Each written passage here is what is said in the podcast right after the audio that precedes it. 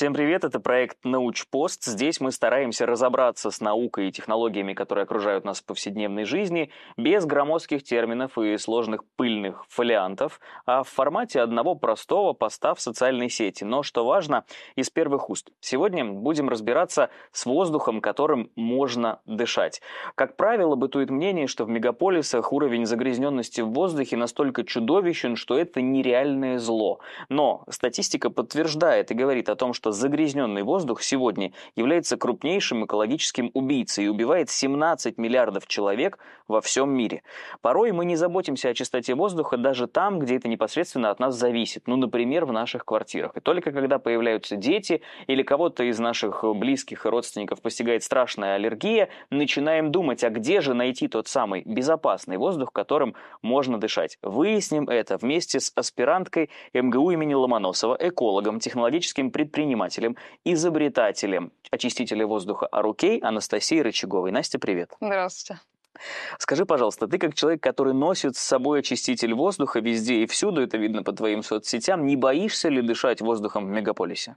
На самом деле, до вот этого проекта мне жить было спокойнее. Но потом, когда я узнала, какое действительно низкое качество воздуха, которым мы дышим мы там в квартирах и на улице, то бояться стало больше. Но теперь зато я это понимаю, как эколог, моя задача донести до людей, что нужно очищать воздух, нужно о себе заботиться таким образом.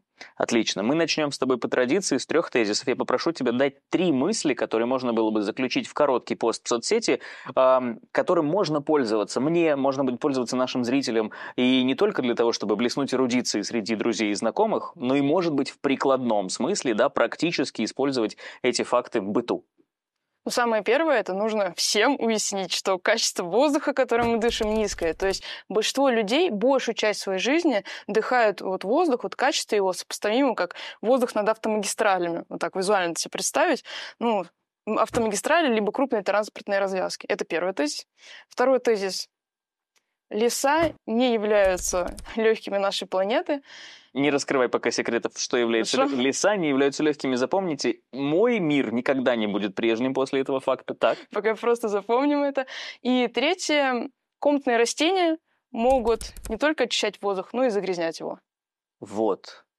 Давай разбираться со всеми этими мыслями по очереди. Но первое это, конечно, шок э, о том, что леса не являются легкими планеты. Честно, как любой э, здравомыслящий человек, учащийся в школе, да, ну всегда говорили, что лес это вот то, собственно, деревья, собственно, как раз-таки листва, это то, что помогает и очищает, насыщает нас нереальным кислородом. Почему это не так и что тогда легкие?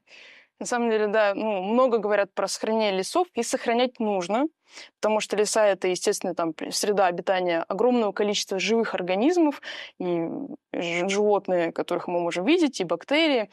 Но если более детально изучить этот вопрос, на самом деле 80% кислорода, который мы с вами дышим и есть в атмосфере, его выделяет, вырабатывает океан, вернее, верхняя его часть.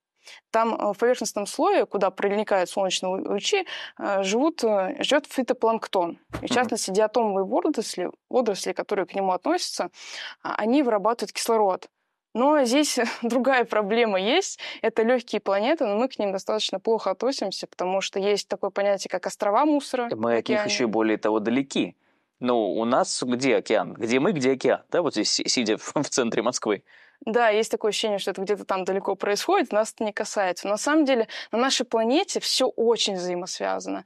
И вот там происходит загрязнение, образуется микропластик из-за этого, который попадает в трофические цепи и через. Ну, вот эту пищевую цепочку попадает к нам. Мы с вами уже знаем на самом деле вкус микропластика и потребляем его с едой, например, с рыбой, поэтому все очень связано на нашей планете. Более Она... того, говорят, что мы уже даже сами состоим на какую-то часть из микропластика, потому что он не растворяется, он оседает в организме. Это так?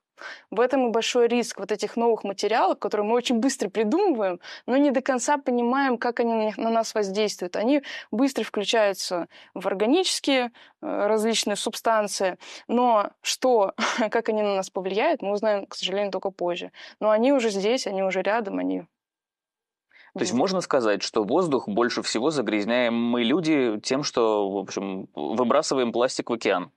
Или все-таки нет? Это один из факторов. Мы один много чего факторов. делаем. Так.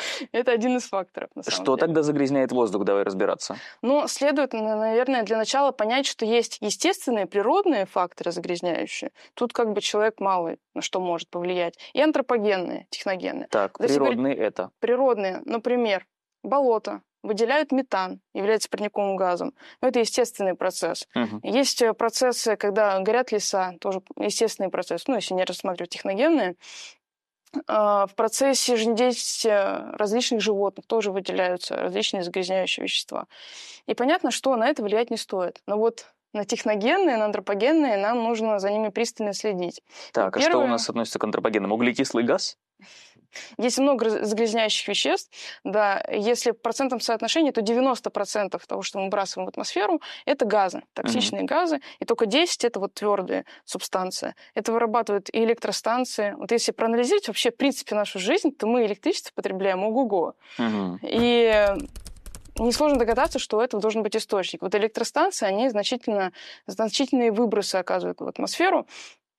А потом транспорт если взять только статистику, у нас 64% населения в России только имеет хотя бы одну машину. Это колоссальные просто объемы. Это все происходит. Ну, мы этого не ощущаем. Угу. И вот это все в купе дает огромную нагрузку на окружающую природную среду, конечно. Ну, то есть и все-таки углекислый газ, который это самая такая вот жестокая жесть, что называется, говоря простым языком, самый сильный парниковый газ, который влияет как раз-таки на это все. Вот э, парниковый газ, об этом сейчас много говорят, ну, глобальное потепление, как это взаимосвязано. Есть такая компашка, так скажем, э, смесь газов, которые относятся к парниковым. То есть, когда они находятся в атмосфере, они э, вызывают такой же эффект, как, не знаю, там у бабушек есть теплицы, да, mm-hmm. вот пленкой покрыты, и внутри температура она повышается. То же самое происходит с нашей планетой. Когда эти газы есть, накапливаются в атмосфере, то они оказывают такой же эффект пленки, Э, которые способствуют тому, что повышается температура внутри нашей планеты. Угу. Из-за этого и возникает глобальное потепление. И если вот, это вот, вот эти два слова парниковые газы запросить в интернете и просто посмотреть состав, то первым в списке будет не углекислый газ, а наибольший объем приходится на воду. Ну, точнее, на пар.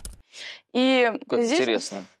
Здесь на самом деле такой момент, что э, кроме воды, кроме углекислого газа, есть еще, например, самые распространенные газы, это э, парниковый, это метан, то же самое, вот из болот мы уже mm-hmm. выяснили, он выделяется, и озон. Ну, такие самые четыре топовых, так скажем, парниковых так. газа. И только углекислый газ, по сути, получается, что мы его ну, в общем объеме выделяем сами. Ну, то есть это продукт антропогенный. Все остальное, по большей части, это То есть природно. поэтому мы особо не боремся с паром, да, от воды, с метанами и так далее. То есть мы говорим о том, что вот нужно быть углеродонейтральными, нужно приходить к тому, чтобы, да, меньше выбросов СО2 было в атмосферу. Ну, в том числе и поэтому такие разговоры идут. Но здесь очень тонкий момент, объясню почему. А, экология в современном мире иногда становится предметом не только защиты природы, ну, а способом, ну, еще экономического регулирования. И вот углеродная нейтральность – это хорошо в целом, но часто это становится вот именно таким способом регулирования какой-то экономической деятельности. Например, а, страны сейчас официально могут торговать кубометрами углекислого газа. Но, в принципе, вот если говорить про углеродную... Торговать для чего? Есть... Что делать с кубометром углекислого газа, я сейчас пытаюсь понять. Давайте вот а, углеродная нейтральность, да, мы раз уже заговорили про нее, что это такое? Задача просто не выделять в атмосферу углекислый газ, mm-hmm. она понятна. И здесь можно выделить два направления. Первое – это снижение выделения углекислого газа, и второе – это повышение его связывания, ну, понижение концентрации. Mm-hmm. Если первое это просто там, например, у нас есть завод, который выбрасывает углекислый газ, да, мы внедряем туда наилучшие доступные технологии, которые позволяют снизить вот это выделяем, ну, уровень выделения. Ну, условные фильтры дополнительные да, какие-то, фильтры, да? фильтры, какие-то технологии поменяли. А второй путь это когда, например, мы сажаем леса, и несмотря на то, что легкие планеты это океаны, но все-таки 20% леса они фиксируют. Вот. И Поэтому здесь такой баланс. И вот этим балансом на самом деле можно торговать. Есть целые компании, которые на этом ну, свой бизнес построили. А, Но это все хорошо, экономика это хорошо, но главное, чтобы природа от этого получала пользу. Вот я взгляд, смотрю сейчас главное. эм, даже как человек, который старается быть все-таки осознанным, да, в плане потребления, и частенько расхламляюсь. Ну, то есть реализую куда-то ненужные там вещи и так далее. И вот есть одна платформа, через которую это делается. Она стала писать, что вы там столько-то сэкономили выброса СО2. Это реально работает или это все-таки маркетинг? Это какая-то не имеющая отношения к экологии история? Очень тоже актуальная проблема в современности – это перепотребление. И это на самом деле связано с и углеродным следом, или углеродной нейтральностью, и да благодарность таким брендам, что они просто об этом пишут, что люди хотя бы задумываются об этом, начинают об этом узнавать. В этом ничего плохого Есть нет. такой некий челлендж, ты хочешь повышать эту планку, повышать, то есть понимаешь, что да, ты все-таки какой-то вклад посильный, но можешь внести в то, чтобы как минимум да, не вот, э, оставлять этот след гораздо больше. Но вернемся непосредственно э, к лесам. Правильно ли я понимаю, что после тезиса о том, что легкие планеты – это океан, лучше всего дышится там, и в леса не стоит идти для того, чтобы найти там чистый воздух? Или все-таки стоит? Но здесь мы говорили только про кислород. Но есть еще комплекс других веществ полезных. Например, растения, они выделяют фитонциды. Ра- Ну, ряд различных полезных для нас веществ, которые создают, ну, можно сказать, простым языком, аромагию воздуха. И это же ощущается, когда ты находишься там в сосновом бару, вот эта вот необыкновенная смесь, ну, человек до сих пор не смог повторить это у себя дома. И природа — это такой, на мой взгляд, уникальный объект, который умеет создава- создавать какие-то продукты, которые даже человек со своими высокими технологиями не может повторить. Поэтому здесь скорее история про то, что не нужно, например, когда мы говорим про углекислый газ, думать только о нем. Да, Мгм. полезно о нем заботиться, но не стоит забывать про остальные сферы, которые тоже э, важно там поддерживать на должном уровне, чтобы в природе не было, простым языком говоря, плохо. Там и мусор нужно должным образом сортировать, и перепотребление, чтобы не было, и там заводы, чтобы не выбрасывали другие загрязняющие вещества, не только углекислый газ, но мы уже столько всего придумали, наша химическая То есть все-таки технология. экология это такой комплексный подход, да? Нельзя сказать, что я вот буду экологичным, но я буду бить в одну точку и, условно говоря, не выбрасывать углекислый газ, стараться всячески это минимизировать. Это так не работает. Экология это про другое все-таки. Безусловно, экология это прямо где-то вот посередине всех наук, на мой взгляд. Это касается всего просто, что нас окружает. Мгм. А вернемся к дыханию все-таки. Вот ты говоришь, значит, э, чистый, хороший воздух – это не только кислород, но еще и те примеси, которые есть, в том числе фитонциды, да, какие-то там смолы, условно, если это морской воздух, то это там содержание соли в воздухе, да? Ну, и йод там бывает, воздух. Ну, и- и я сейчас просто абстрактно все, что приходит в голову. Видишь, в правильном ключе думаю все-таки. И э, хороший воздух, получается, можно ли воссоздать дома в таком случае? Это хороший вопрос, которым я занимаюсь уже несколько лет, но на самом деле все, что касается там таких вот э, эмоциональных окрасок, ну, восприятия Мгм. воздуха, это хорошо решается там ароматизаторами, ну, на этой технологии хватает. А вот что касается очистки воздуха, Ну и полезности его все-таки. да, вот в этой сфере это гораздо более такая, ну, здесь требуется экспертиза, и это сложнее физически эм, обеспечить для человека. Вот, потому что многие загрязняющие вещества, которые есть в воздухе, они не ощущаются человеком. У нас просто не хватает чувствительности обонятельной системы, чтобы их ощутить. Например. Например, э, тот же самый углекислый газ, угарный газ, они без запаха.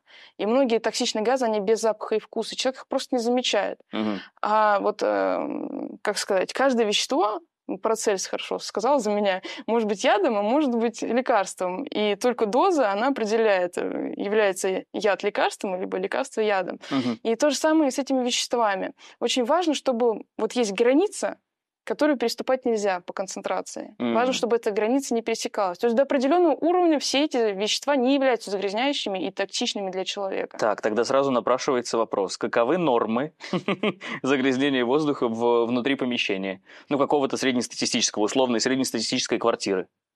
К сожалению, такого нету понятия среднестатистического там какого-то. Это- Хорошо, давай уровня. действовать в той э, системе координат, в которой ты как эколог работаешь. Вот я даже приоткрою завесу тайны, чем занимаются экологи. Вот они решают вот этот вопрос. Вот берут каждое вещество, там, например, оксид азота, да, берут его и устанавливают по нему норматив. Как он устанавливается? Основной норматив – это предельно допустимая концентрация, ПДК, может быть, слышали? Mm-hmm. Вот. То есть это жестко э, на государственном уровне зарегламентированный уровень, который нельзя превышать. Как он устанавливается? Это такая концентрация, которая не только э, вот это вещество, когда оказывает воздействие на организм человека, оно не только не вызывает заболевания либо патологии в его жизни, в течение его жизни, но еще и не, не оказывает, не вызывает генетических изменений и не передается последующим потомством. То mm есть вот это заложено в концепцию ПДК. И по каждому веществу вот такое, такая концентрация, она установлена. Вот и эти нормы, они изменчивы в течение вот, там, жизни, все равно же меняется и концентрация, наверное, этих веществ в воздухе. Или это норма, которая принята, и она уже не, не подлежит изменению? Ну, уже не оспаривается, да. Есть а, разные там градации, например, среднесуточная, а, угу. разные отличаются, например, если это квартира, если это рабочая зона, если это офис, либо если это производственное помещение, то они немножко по-разному считаются, потому что по-разному человек контактирует, ну, разное время контакта с э, этим веществом. Но но это огромная просто работа, проделанная экологами. Нужно просто брать и пользоваться этими нормативами и обязательно отслеживать. Угу. Вернемся тогда в квартиру. Вот э, опять же, вспоминая э, твою мысль о том, что, в общем, зеленые леса это какой-то мизер, да, вот в очистке этого самого воздуха, а у нас очень много, как-то так сложилось в стране людей, которые ставят зеленые растения по всей квартире. Я могу себя к таким отнести, у меня огромное количество на подоконниках стоит. Не скажу цветов, но именно зелени. Мне нравится, чтобы ну, была такая какая-то живенькая атмосфера, что ли. Это правильно делать? Или это наоборот мешает чистому воздуху в квартире? Но здесь э, во всем должна быть норма какая-то, ну, здравый смысл. И начнем... Ну, типа, 40 кошек – это не ок, две кошки в квартире еще Вот очень потянет. аналогия, да. То же самое и с растениями. Если вспомнить базовый там курс школьной биологии, там раздел ботаника, то фотосинтез, вот знакомое слово? Конечно. Вот. Давай раскроем для тех, кто вдруг не узнал себя в ну, этом слове те, кто еще там э, не дошли до школьной программы, есть листик растения. Так. Когда на него попадает свет, то этот листик поглощает углекислый газ и выдает нам кислород, кислород. который мы дышим. Все отлично. Вот за, за что люблю научные программы, понимаешь? Есть шанс освежить школьную, э, школьную память вот это вот. Ну, фотосинтез уже знакомое слово. Это уже хорошо, так. Вот, это мы любим, любим растения и любим их устанавливать. Но ключевое, с чего мы начинаем, это свет. Так. На свету это происходит. Как только наступает ночь, у растения тоже есть биоритмы, как и у нас с вами, угу. и растение начинает дышать делает то же самое, что и мы. То есть она наоборот забирает у нас кислород, кислород а выдает углекислый газ. Да, вот такой парадокс. А, и поэтому, именно поэтому не рекомендуется в спальнях, например, где человек спит, ну, там ночью, да, проводит э, вот это время, э, устанавливать именно много растений. Ну, там, двух достаточно, потому что э, в этот период растения начинают, да, начинают немного... У меня стоит один куст на моей тумбочке возле кровати. Ну, мне Пора кажется, ему, ему, ему, ему можно простить, можно, если он да? один. да. Ну ладно. Есть просто люди, которые Выдохну. совсем этим увлекаются, и там заходишь, там прям оазисы. То есть получается, что реально растения, как и мы, люди, дышат, но, но днем они нам несут пользу, потому что, да, как раз-таки процесс фотосинтеза, и у нас больше кислорода в квартире, а ночью они у нас его поглощают. Но да. это безопасно. Или все-таки есть какие-то, да, опять же, нормы и отклонения от нормы? Ну, это как бы как происходят процессы, я, а, ну, определила. Но, конечно, концентрация это не такая прям, что в один момент там человеку станет тяжело дышать, поэтому несколько цветов ну, спокойно можно поставить. Но вот пальмы там выращивать огромные цветущие оазисы не стоит. Так, хорошо, разобрались с растениями в квартире, с уровнем кислорода.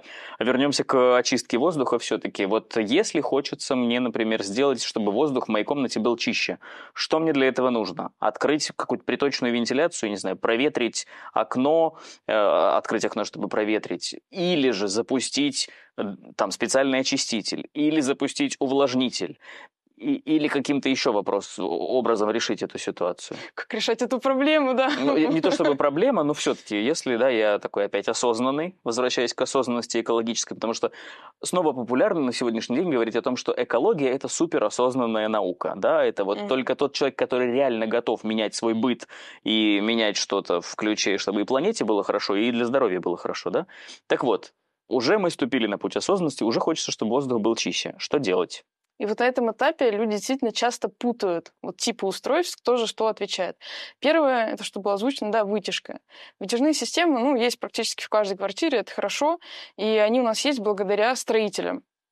Почему они это делают? У них есть нормативы Санпина, которые обязывают их обеспечить чистоту сменяемостью воздуха в помещении с уличным. Mm-hmm. То есть они вот забирают, все отлично, но они очищают только от крупных загрязнителей. Там палочки какие-то, веточки попадают, листики, вот они очищают и забирают этот воздух. Сразу скажу, что есть три типа загрязняющих веществ в воздухе. Так. Первое это физические загрязнители, это пыль, взвеси, там шерсть, мы с ними хорошо uh-huh. знакомы. Второй тип – это биологические загрязнители. Сюда попадают э, патогенные микроорганизмы, споры бактерий, грибов, вирусы. И третий тип – это химические загрязнители. Сюда относятся токсичные газы, которые мы сейчас только что обсуждали. Многие из них без запаха и вкуса. Угу. И аэрозоль сюда относятся. Ну, химические, собственно, какие-то там условно средства для очистки, да, которые могут быть тоже токсичными. Сюда может тоже относиться, они могут выделять, например, все новые поверхности, там пластиковые, они выделяют ДСП, выделяют фенолы. Очень много так, окей, кругом источников лучше. Получается, что та вытяжка, которая есть в квартире, она не очистит ни от каких э, загрязнителей, кроме, ты говоришь, ветки, сучья, листья. Нет, она молодец. Вытяжка, вытяжка молодец. Она благодарность есть, что она есть. Благодарность есть за то, что она есть, потому что она обеспечивает вот этот поток, ну, сменяемость mm-hmm. воздуха, циркуляцию. Это хорошо. Но дальше, э, что Но касается... дальше я открываю окно и проветриваю. Это второй пункт в моей программе экологической. И хорошо, если проветривается хорошим воздухом оттуда, угу. а не более низкого качества. Такое тоже бывает. Например, люди живут в неблагоприятных районах, либо у них рядом какой-нибудь полигон отходов, и тогда ситуация еще хуже. А, и тогда на улице воздух вполне, возможно, хуже, чем Такое дома. Такое тоже бывает. Все индивидуально. Угу. Но вот эта э, часть, когда мы рассматриваем воздух в помещении, это уже зона ответственности самого человека. И здесь э, следующее устройство – это увлажнитель воздуха. А, очиститель, увлажнитель, что мы еще знаем? Ионизатор воздуха. Да, ну, пока становимся... Это на... все, что я знаю. все, что выдала память. Пока становимся на увлажнителе, по названию слышно, что он отвечает за увлажнение воздуха. То есть не очистка, а увлажнение. Это тоже очень нужный девайс, потому что вот по-научному эм, условия в помещениях жилых, там, рабочих, они описываются как аридные. Что это такое? Это пустынные условия. Пустынные Если представить условия. себе, это очень сухой, загрязненный воздух.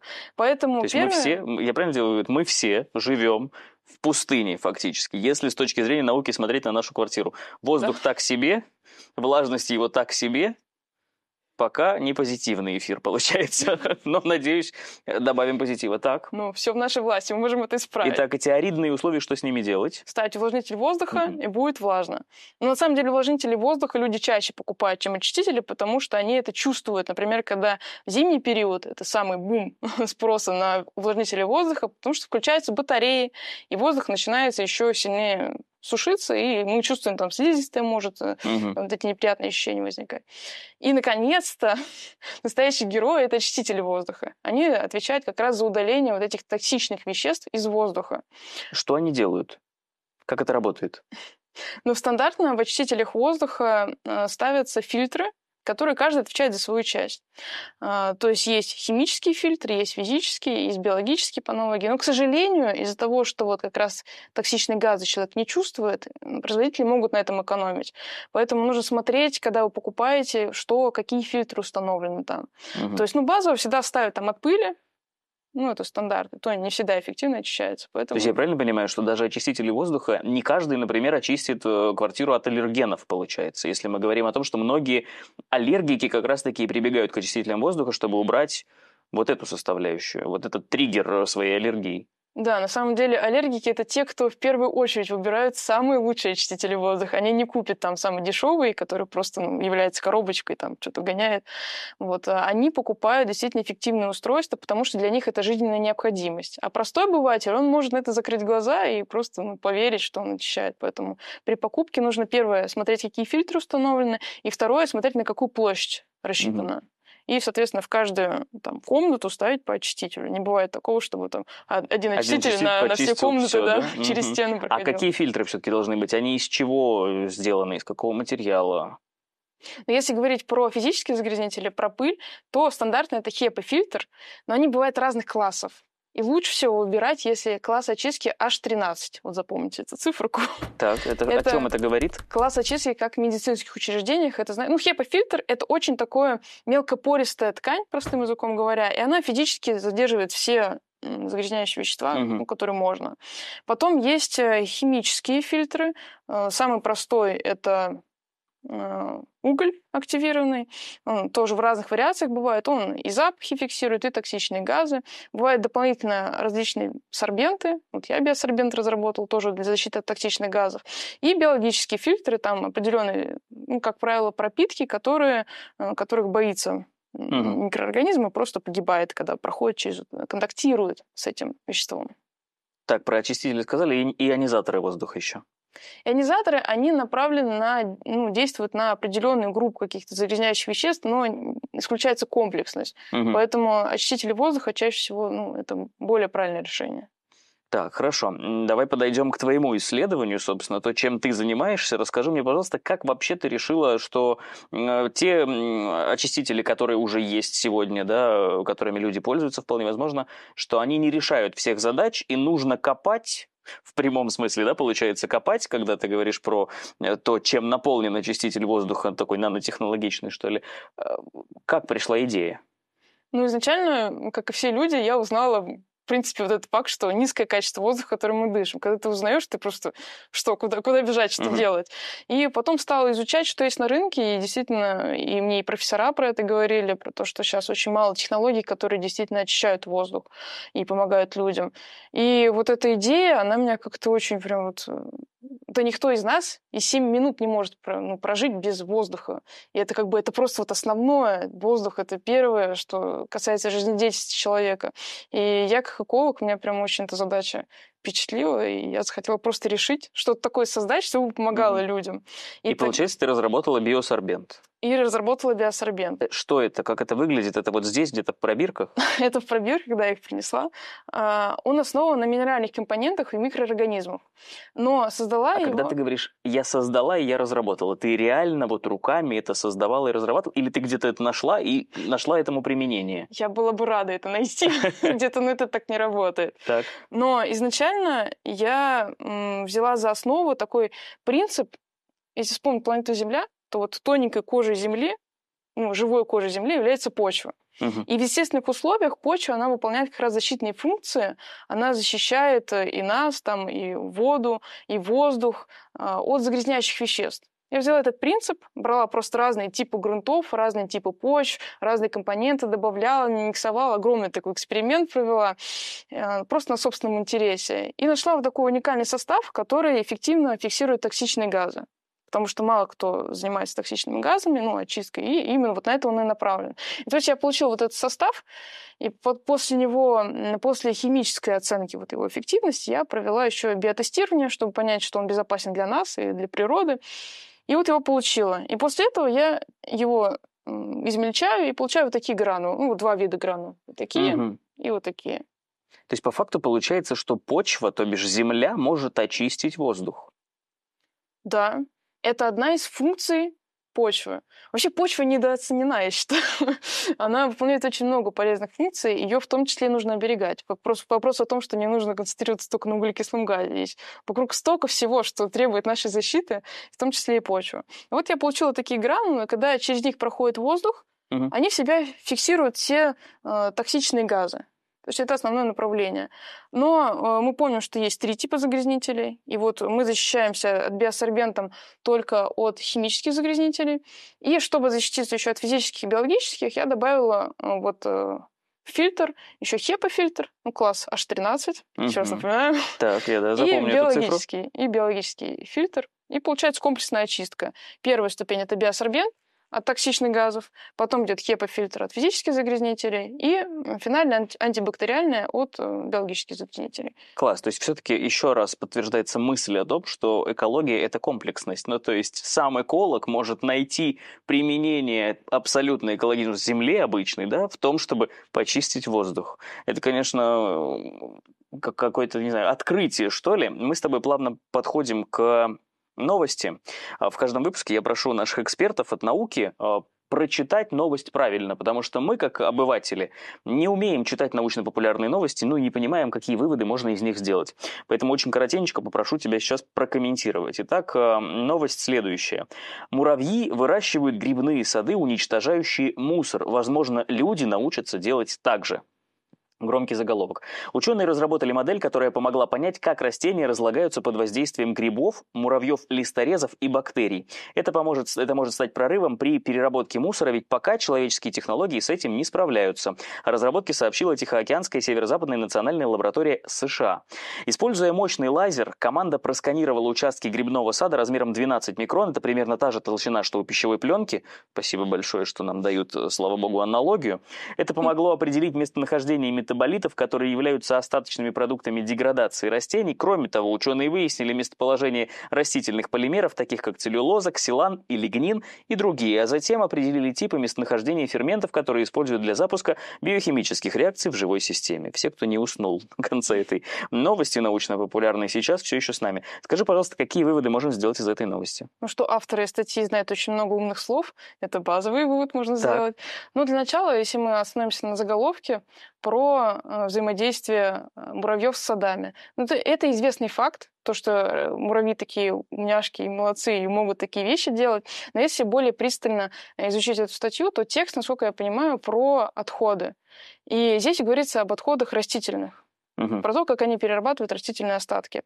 Э, и также, если я правильно запомнила, там было что-то наподобие того, что человек не решил еще эту проблему. Да, да, На да. самом деле, что касается растений, я не думаю, что есть проблемы с их переработкой, а вот э, проблема переработки пластика это действительно актуально. Неорганического мусора, да, да, это актуальный вопрос. И я бы больше сделала акцент на последней части статьи, ну, заголовка этого анонса, потому что там говорится про ферменты, которые перерабатывают как раз вот похожие вещества, там, угу. целлюлозу. И, возможно, больше интерес представляет не сама концепция, что муравьи выращивают такие грибные сады, а вот эти ферменты. То есть я бы на месте этих ученых взяла бы эти ферменты и посмотрела, как они, возможно, воздействуют на те же самые полимерные отходы, и через это, возможно, сделала более важное открытие. То есть и мы на месте читателя должны понимать, что тут не про то, что люди начнут выстраивать систему, как у муравьев, да, в физическом плане, а все-таки присмотрятся как раз-таки к веществам, которые помогают что-то расщеплять, которые за нас уже сделали муравьи, условно говоря. А может быть, мы можем найти их где-то в другом месте. Да, вообще, вообще вот в природе столько еще не разгаданного, стоит только просто выкопнуть. Это вот замечательная такая зацепка для того, чтобы копнуть более глубоко. Спасибо тебе большое, Настя. Вот мы понимаем, что и тема экологии, она тоже неисчерпаема, но э, очень позитивно, кстати, получилось закончить сегодняшний эфир. Анастасия Рычагова была, друзья, с нами в нашем проекте «Научпост». Напомню, что здесь мы разбираемся с наукой и технологиями, делаем их доступными и простыми для нашего с вами обычного человеческого понимания. Если у вас есть темы, о которых хочется узнать, пишите нам об этом. Обязательно в этой студии с экспертами обо всем поговорим. До новых встреч.